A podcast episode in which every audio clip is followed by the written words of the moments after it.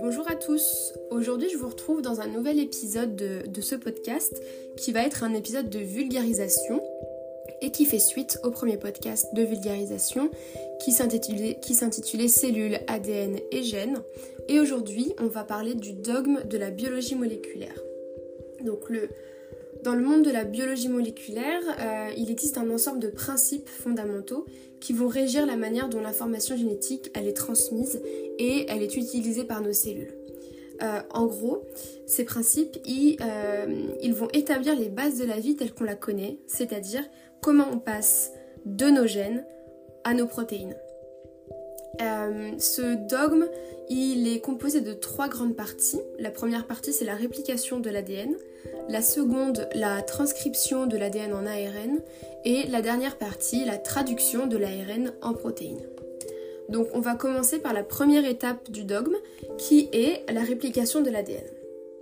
Donc la réplication de l'ADN, c'est un processus par lequel une cellule va copier fidèlement son ADN avant la division cellulaire et cela va permettre à chaque cellule fille de recevoir une copie complète du génome.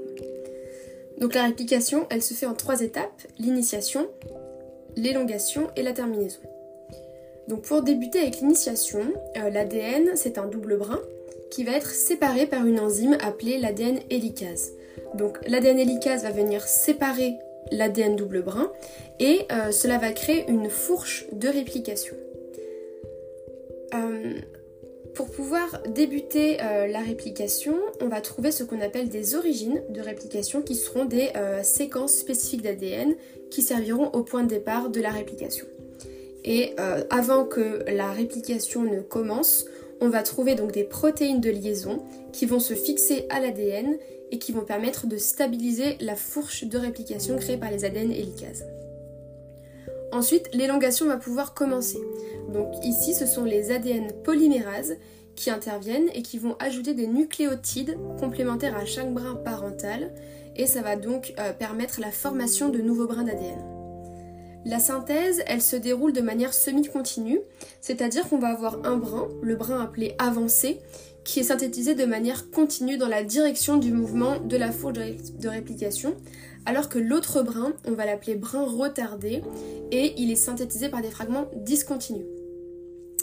Euh, sur le brin retardé, donc on trouve des fragments d'Okazaki qui sont ensuite liés entre eux euh, par l'ADN ligase pour former un brin continu.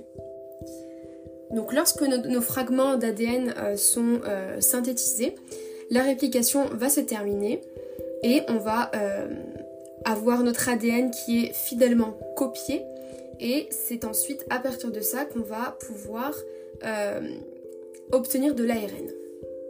Donc la transcription, la deuxième partie de ce dogme, c'est le processus par lequel une séquence d'ADN va être copiée en ARN, en ARN messager, qui servira de matrice pour la synthèse des protéines.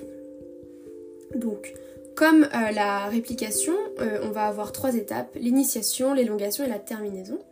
Pour l'initiation de, euh, de la transcription, on va avoir l'ARN polymérase, cette fois-ci c'est l'ARN polymérase, qui va se lier à une séquence spécifique d'ADN et on appelle cette séquence spécifique un promoteur. L'ADN double brin, il va être déroulé et séparé localement pour former une bulle de transcription. Ensuite, on va pouvoir passer donc à l'élongation. Donc l'ARN polymérase va synthétiser un brin d'ARN complémentaire à l'ADN matrice. Donc là où on a un A, on n'aura pas un T mais un U, là où on aura un C, on aura un G, etc. Donc l'ARN euh, messager, nouvellement synthétisé, il va être produit de manière antiparallèle et complémentaire à la séquence ADN. Donc ce sont des euh, ribonucléotides qui sont ajoutés à l'extrémité 3' de l'ARN messager en fonction de la séquence de l'ADN matrice. Euh, si l'extrémité 3' ça vous dit rien, euh, on a pour habitude de, euh, de, nommer les deux pôles, droite et gauche, les deux extrémités plutôt que les pôles, les deux extrémités de la molécule d'ADN et d'ARM. On parle d'extrémité 3', 5'. Donc lorsque euh, tous nos ribonucléotides sont ajoutés à l'extrémité de la RNM, en fonction de la séquence d'ADN matrice, lorsque toute la séquence est synthétisée, alors on passe à la terminaison et à ce moment-là, l'ARN messager, il va être libéré de l'ARN polymérase et il va donc se détacher de l'ADN. Donc avec l'ARN messager maintenant synthétisé, on va pouvoir passer à la dernière étape du dogme de la biologie moléculaire qui est la traduction. Donc la traduction, c'est euh, le processus par lequel l'information génétique contenue dans l'ARN messager, l'ARN M, est utilisée pour assembler des acides aminés en une séquence spécifique qui va, former une protéine fonctionnelle. Donc il faut savoir pour faire euh, une, une comparaison entre ADN, ARN ou protéines que l'ADN et l'ARN, donc ce sont des séquences nucléotidiques, ce sont des nucléotides, des bases azotées qui euh, forment notre grande chaînette d'ADN ou d'ARN. En gros, euh, les nucléotides sont nos petites briques de construction de notre grande chaîne d'ADN ou d'ARN, avec un seul nucléotide qui diffère entre ADN et ARN. Et pour les protéines, ça va être à peu près la même chose. On va avoir euh, une protéine et les petites briques de construction de cette protéine, c'est un ensemble euh, d'acides aminés. Donc mettez-vous en tête que plusieurs acides aminés vont former une protéine. Donc pour euh, la traduction, pareil que pour la réplication et pareil que pour la transcription, on va avoir l'initiation de la traduction, l'élongation et la terminaison. Pour l'initiation, euh, on va avoir euh, besoin du ribosome, qui est un, qui est un organite cellulaire. Donc l'ARN messager va se lier au ribosome, qui est donc une machine de traduction qui est composée de deux sous-unités, une grosse et une petite sous-unité. En gros, imaginez que euh, vous avez un, hamburger, mais sans la garniture à l'intérieur. Vous avez juste le pain du dessus un peu bombé et le pain plat en bas. Voilà, vous avez juste votre pain à hamburger. Et on va imaginer que ça, c'est euh, notre ribosome. Vous avez la grosse sous-unité au-dessus, le pain rond du hamburger, et la petite sous-unité en dessous, le pain plat du dessous du hamburger.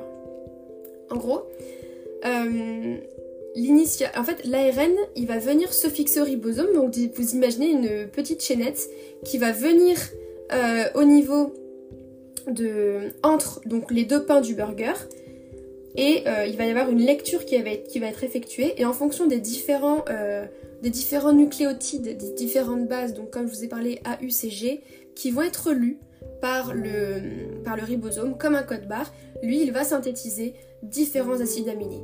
Il sait que par exemple s'il a un codon, s'il lit la séquence AUG, il va synthétiser une méthionine. C'est l'acide aminé qui est codé par AUG. Voilà, si, je sais pas si c'est un peu plus... si le schéma est parlant dans vos têtes, mais euh, voilà, c'est comme ça que ça se passe.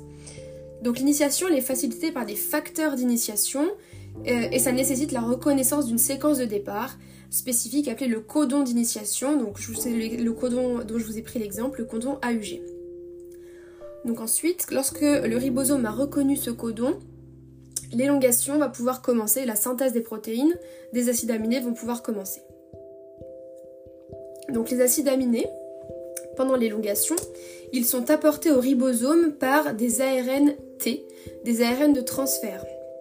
Chacun porte un anticodon complémentaire au codon de l'ARNM. Le ribosome, donc, il va se déplacer le long de l'ARNM et il va lire chaque codon et ajouter l'acide aminé qui correspond à la chaîne euh, polypeptidique qui est en train de, croître. Euh, chaque acide aminé est relié à un autre par ce qu'on appelle une liaison peptidique et c'est formé par une enzyme qu'on appelle la peptidyle transférase. Donc une fois que euh, toute la chaîne d'acides aminés est synthétisée, la traduction va se terminer lorsque le ribosome va atteindre ce qu'on appelle un codon stop. Euh, sur l'ARN messager. Il, existe trois types de codons stop.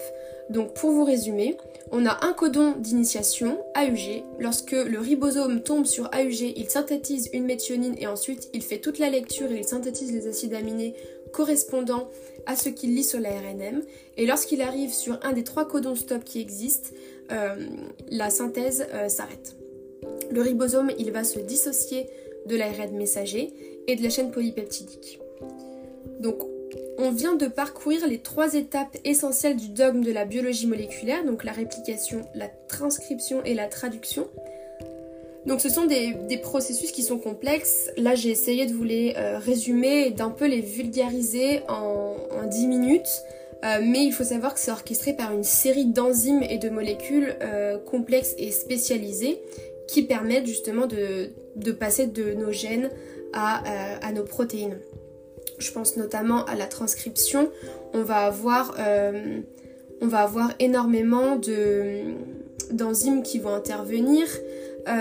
Pendant la traduction, c'est pareil. On va avoir le, la RNT, on va avoir des peptidyltransférases. Enfin, c'est vraiment un.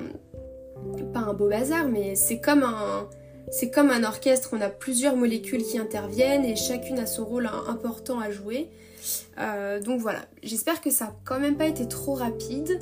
Euh, le but là c'était vraiment de, résumer les trois gros principes avec à chaque fois l'initiation, l'élongation, la terminaison dans chacune des trois parties du dogme de l'ABM. Donc euh, j'espère que ça vous a plu, que j'ai pu peut-être vous aider à mieux comprendre votre cours ou à vous faire des rappels ou à vous faire tout simplement découvrir ce dogme-là qui est vraiment le dogme de la vie, j'ai envie de dire. donc voilà, je vous laisse et je vous dis à très bientôt pour un prochain épisode.